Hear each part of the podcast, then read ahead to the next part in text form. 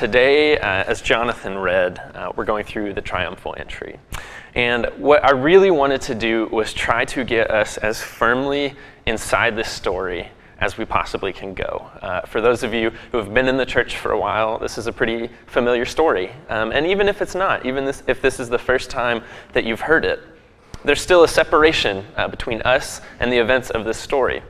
So, what I'm going to try and do today, um, if you would, uh, this might be a little uncomfortable, but go ahead and close your eyes wherever you are. And I'm going to try and take you through the sights and the sounds of this day.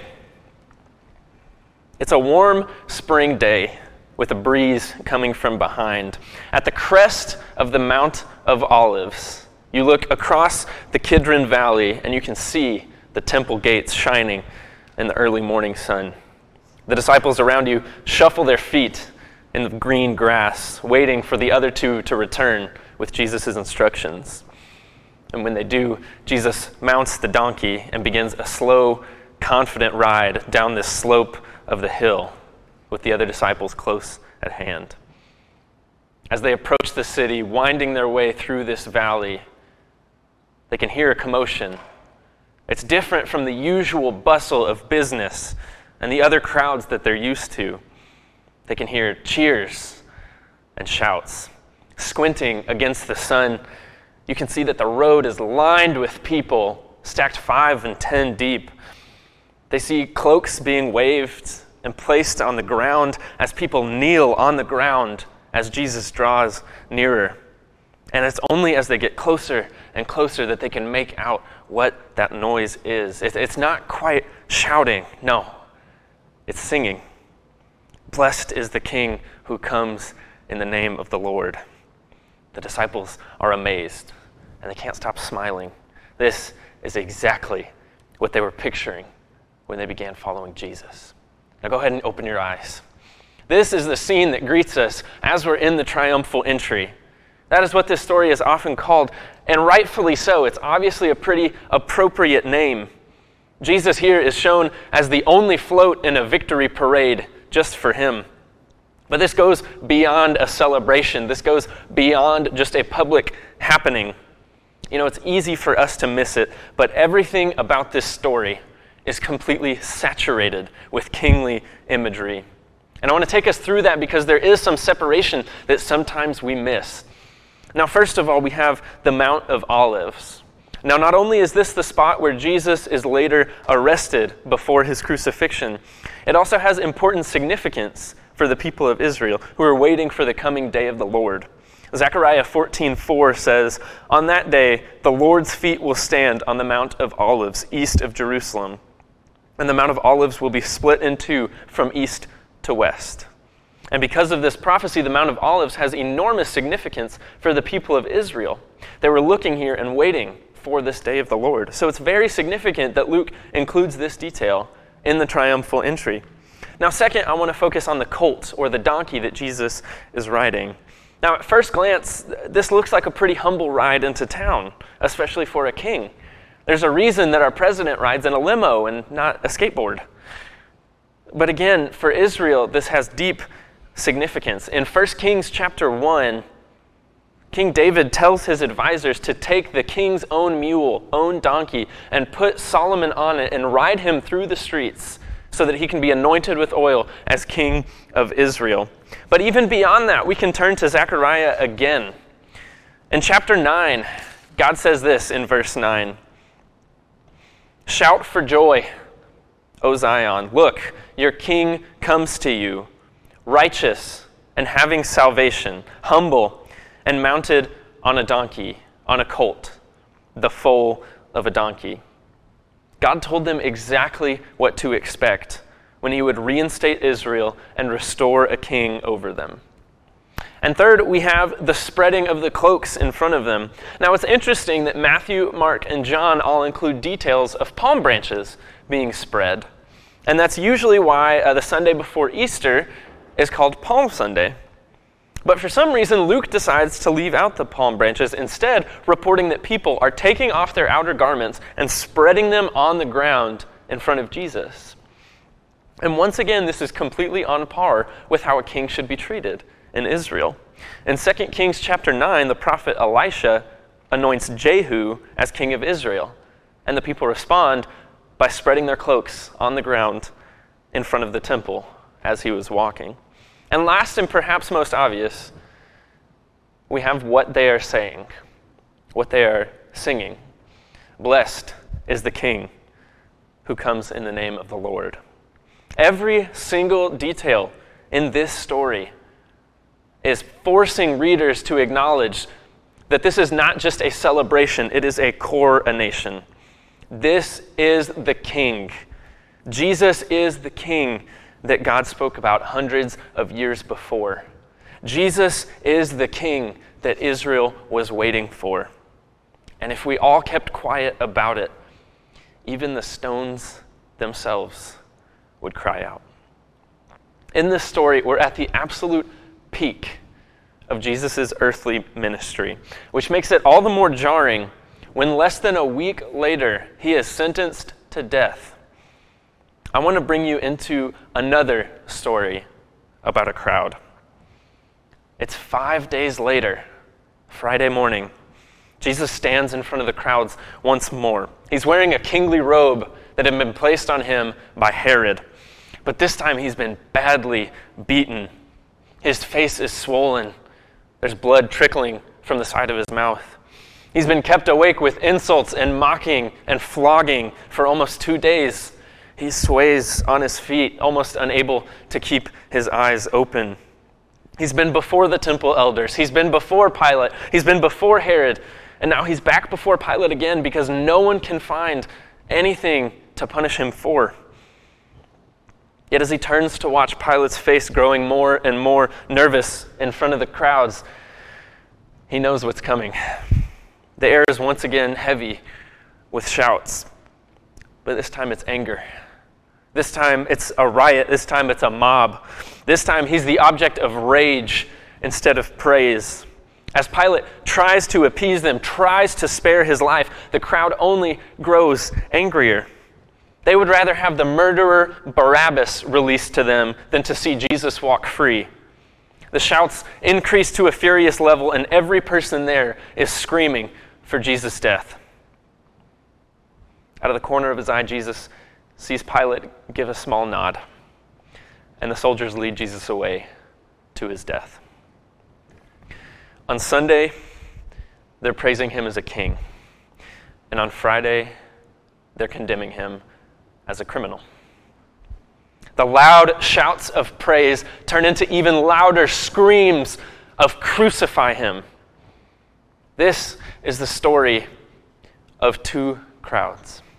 And what I want to draw your attention to is that this is the same Jesus. Nothing has changed with Jesus, it's the crowd that's different. Something happened in these few days to completely change how the people perceived him. And I think that it all comes down to what the word king really meant to them. What were they hoping for? What were they expecting Jesus, their king, to do for them? If they did truly interpret this event as what the prophets had talked about, they knew what was supposed to happen. Israel was supposed to be back on top. Ever since being overtaken by the Assyrians some 600 years before, Israel had been tossed back and forth between one empire or another that had taken over them, from the Babylonians to the Persians to the Greeks to the Romans. And all along, Israel lay waiting, waiting for their king to come so they could rise up, so they could fight off these oppressors, so that they could be back in the position of power that they once held under King David. So when Jesus comes as their Messiah and they realize that he is the king, they rejoice. Because they are so confident that Jesus is here to lead a glorious revolution. But Jesus is certain that he is here to die an ugly, painful, humiliating death.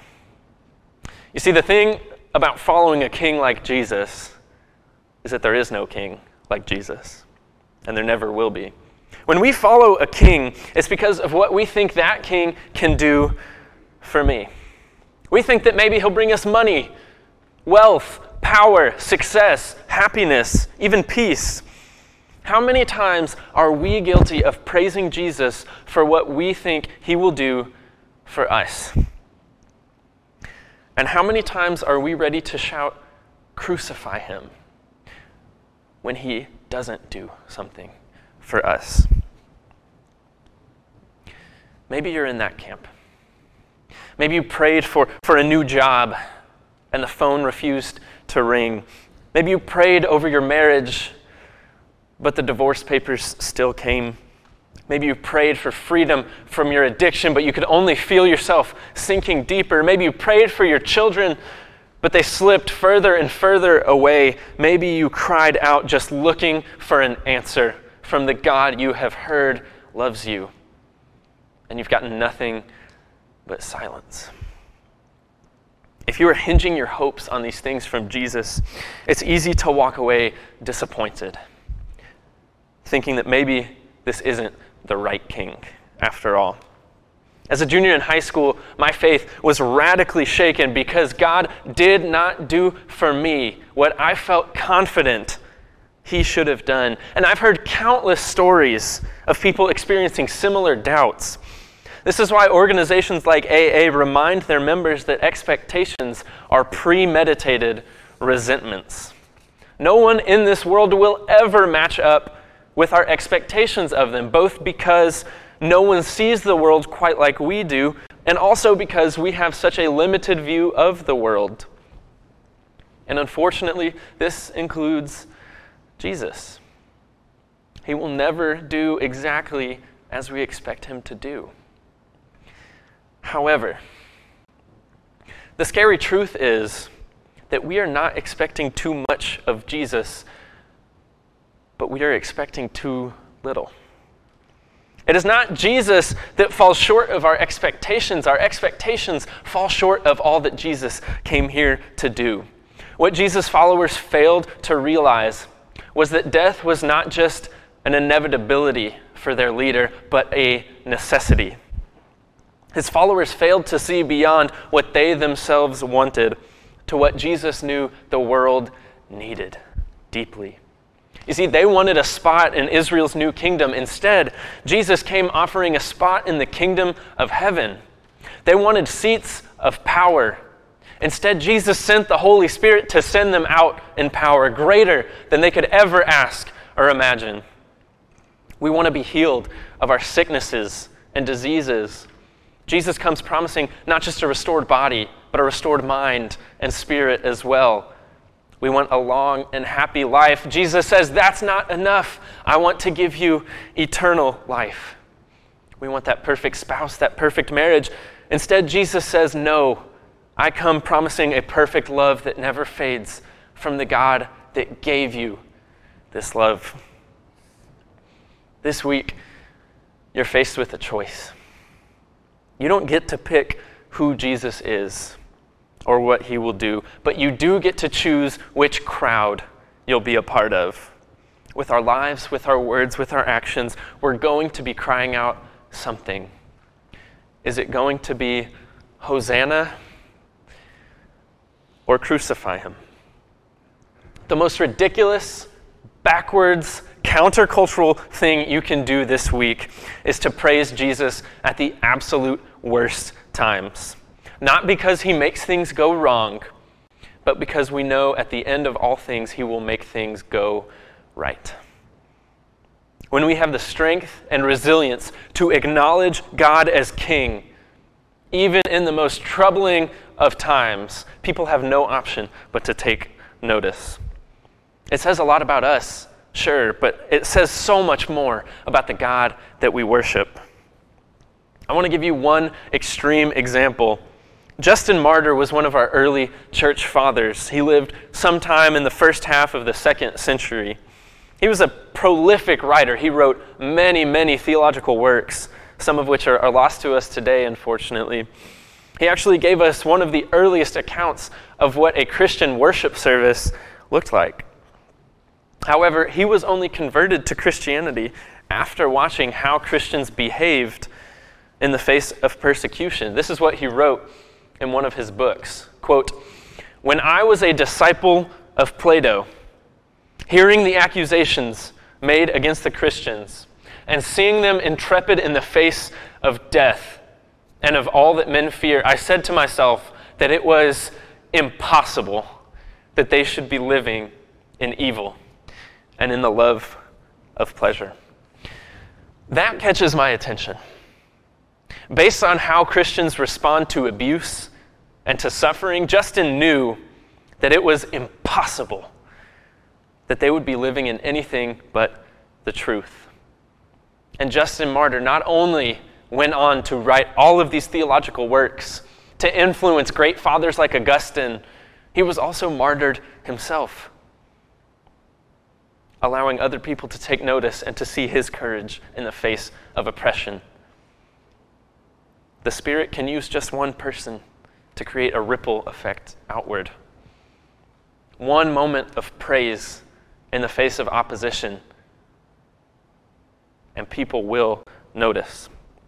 This week, whether you're arguing with your spouse or a coworker, whether you're angry at your parents, whether you're angry at God as you are beside the sickbed of a loved one, whether you're not sure about this thing called faith, or whether you feel like you're being led to your own death, Jesus is King and there is no king like Jesus. Pray with me if you would. Father God, today we praise you. Today we acknowledge you as King, and we ask for the strength to continue to do so, even if, as life begins to go wrong. God, we ask that you would grant us the vision to see broadly the plan that you have for this earth, so that when things go wrong in our lives, we are reminded of all the beauty and the hope and the love that you have set aside for us. God, we thank you for coming to this earth, for putting on human flesh, for undergoing so much suffering and pain on our behalf. We thank you for Jesus and his sacrifice. And God, we pray for the strength, the fortitude, the endurance, and the perseverance to say, Hosanna, blessed is the King this week. We pray all these things in the Son's holy name. Amen.